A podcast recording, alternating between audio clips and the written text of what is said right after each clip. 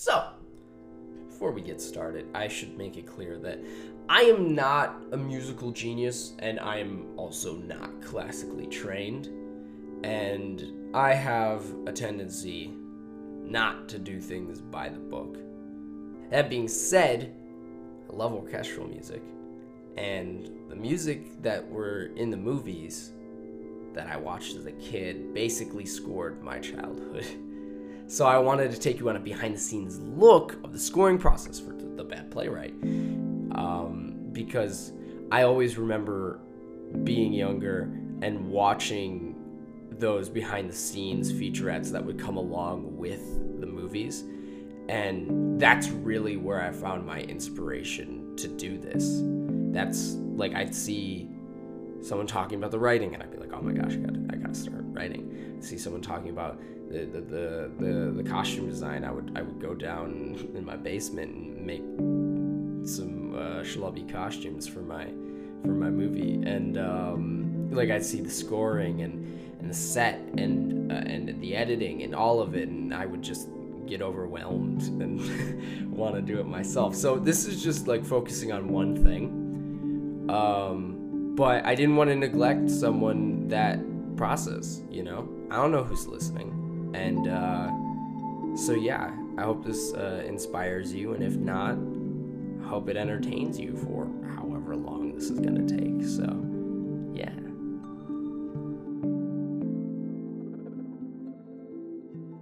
So I've never been good at remembering lyrics. Even with my band, Mr. Morlock, I struggle to remember our own lyrics from our own album. And it's not fun. I've just never been able to connect with it as much as I've been able to connect with melody. Now, a good melody, one that I can follow and one that has room to become emotionally attached to, I never forget. I think one of my earliest memories of realizing how much I felt a connection to melody was in the commercial for the movie E.T. Weird place to start, I know, but I'm not necessarily traditional in my scoring. I'm quirky. I'm not like other girls. Have fun trying to find another composer like me. It played before the DVD release of How the Grinch Stole Christmas, which me and my family would watch religiously at my grandmother's apartment all year round. Now, I say commercial because, to tell you the complete truth, I had a very real fear of E.T. And the most exposure I had to E.T. was strictly from the commercial and the first 30 minutes of the movie, but I didn't finish it until I was at least 14. But found myself mesmerized with that little motif that he used in the trailer each and every time. That the little doo, doo, doo, doo, doo, doo, doo. And like, I'd sit there cross-legged on the floor and hum it along with the trailer every time. And to this day, it's not just one of my favorite John Williams scores, but one of my favorite scores, period. Seriously, go do yourself a favor and look up the track end credits from the E.T. soundtrack reissue and marvel at how much of a beautiful man John Williams is. When I'd watch the behind the scenes on my DVDs, there were two things that I was always looking forward to most: the SFX makeup and the composition of the scores. Sometimes, when I was playing in my room with my Indiana Jones or Star Wars action figures, I'd pop in the DVD, player in my PlayStation 2, and just leave it on the main menu so I could hear all of the main themes of the movie and just kind of like play it for background music. That, or like, I would actually pop in the soundtrack to a CD player and just try not to bump the floor and play too hard, or else I'll scratch the disc. But that was a little more rare because I wasn't necessarily like going out to the store on my own and going and buying the soundtrack that's like 30 years old at that point. So I couldn't really take it with me. It wasn't as easy as it is today. Like, this was like before iPhones. So the only way that I could actually take my music with me was on a CD in this clunky little CD player that I could holster onto myself with either a fanny pack, or sometimes you could clip them on to your like belt loop, and it was kind of the bomb. Again, if you didn't move too much, and then you'd scratch the disc. But I couldn't really go anywhere. My parents were pretty protective over me, thank God.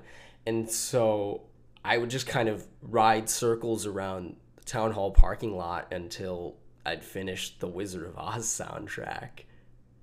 So let me play you something.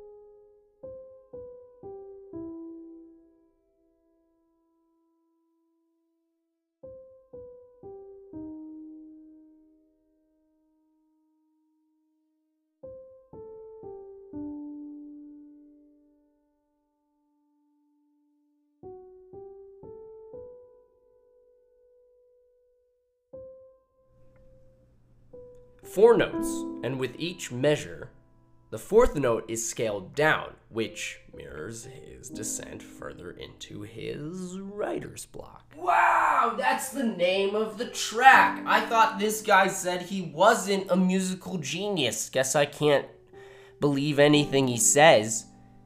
So I based a lot of the low-down piano-based themes off of the work of Bill Conti in the Rocky series, because I always adored how much he used Rocky's theme, or Gonna Fly Now, to heighten the drama or the tension, or using Going the Distance to really kind of theme those fights and kind of solidify them with a sound, not just a visual. And so that classic Rocky theme, Gonna Fly Now, is so impactful when you strip it down, because I feel like when you take away the horns and the flutes and the timpanis and the funky 70s band that's playing with him, you get just a person. Like, it's just Rocky when it's just those doo doo doo, and like it almost feels like two different themes, but subconsciously you know that they're the same. And so when eventually we get to that point where we're using that big montage music and he's like going at it and he's training to rip this guy apart, you're actually feeling it, because he is this theme. This is his mentality right now. He's got this can-do attitude because the theme has evolved just as much as the character throughout the span of the movie. So I wanted to get in the heads of the characters. And when we first pick up on the narrator, he has absolutely nothing that he sees himself as. His worth, his goals, his aspirations. To him, he is just as blank as Jane. So to connect their themes was always something I wanted to do, because they've always been extensions of each other. They've never been two separate characters. They are one character, but just different parts of each other. And so I wanted to connect their themes from the beginning, and it actually ended up being an accident. I wanted to do that, but I had no idea how to do it. I had created two separate themes, and then one day I was trying to figure out the end of the overture, and it just kind of hit me when I had the two themes stacked under each other.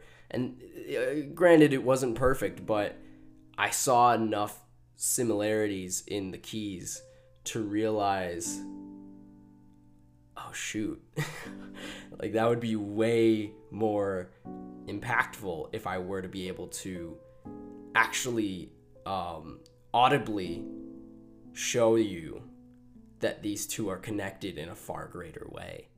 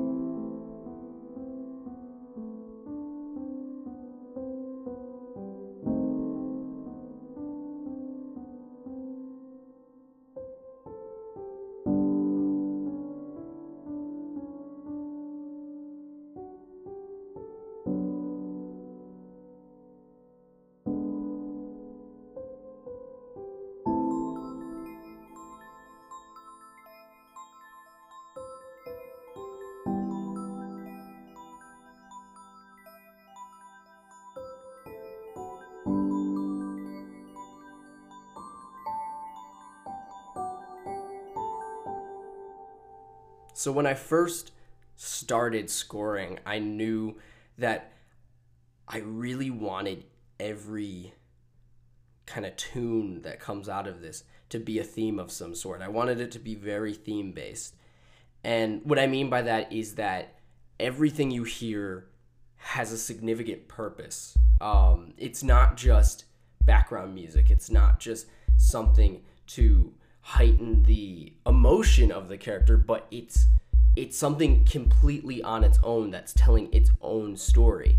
So I wanted to have the story of Jane and the narrator trying to find her story be at the very forefront, but also have this completely separate storyline that's going on in both their heads happening simultaneously.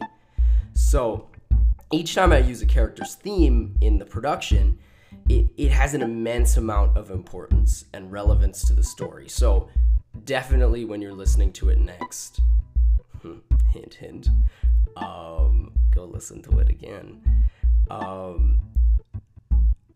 Listen to the scores and where they pop up, because they really, really tell their own story of what they mean and where they're coming from. It might not just be completely aligned with everything that's going on, but in a production like this, a production so fixated on the idea of thought, I'd like to think that the score and all that they represent is an audible way of tapping into their inner thoughts and kind of the subtext in each of our actors' performances. Because in a production where you can't see people's gestures or eyes or any kind of body language, it's nice to have some other form of subtext to accompany the actors' performances and kind of carry it to a next level.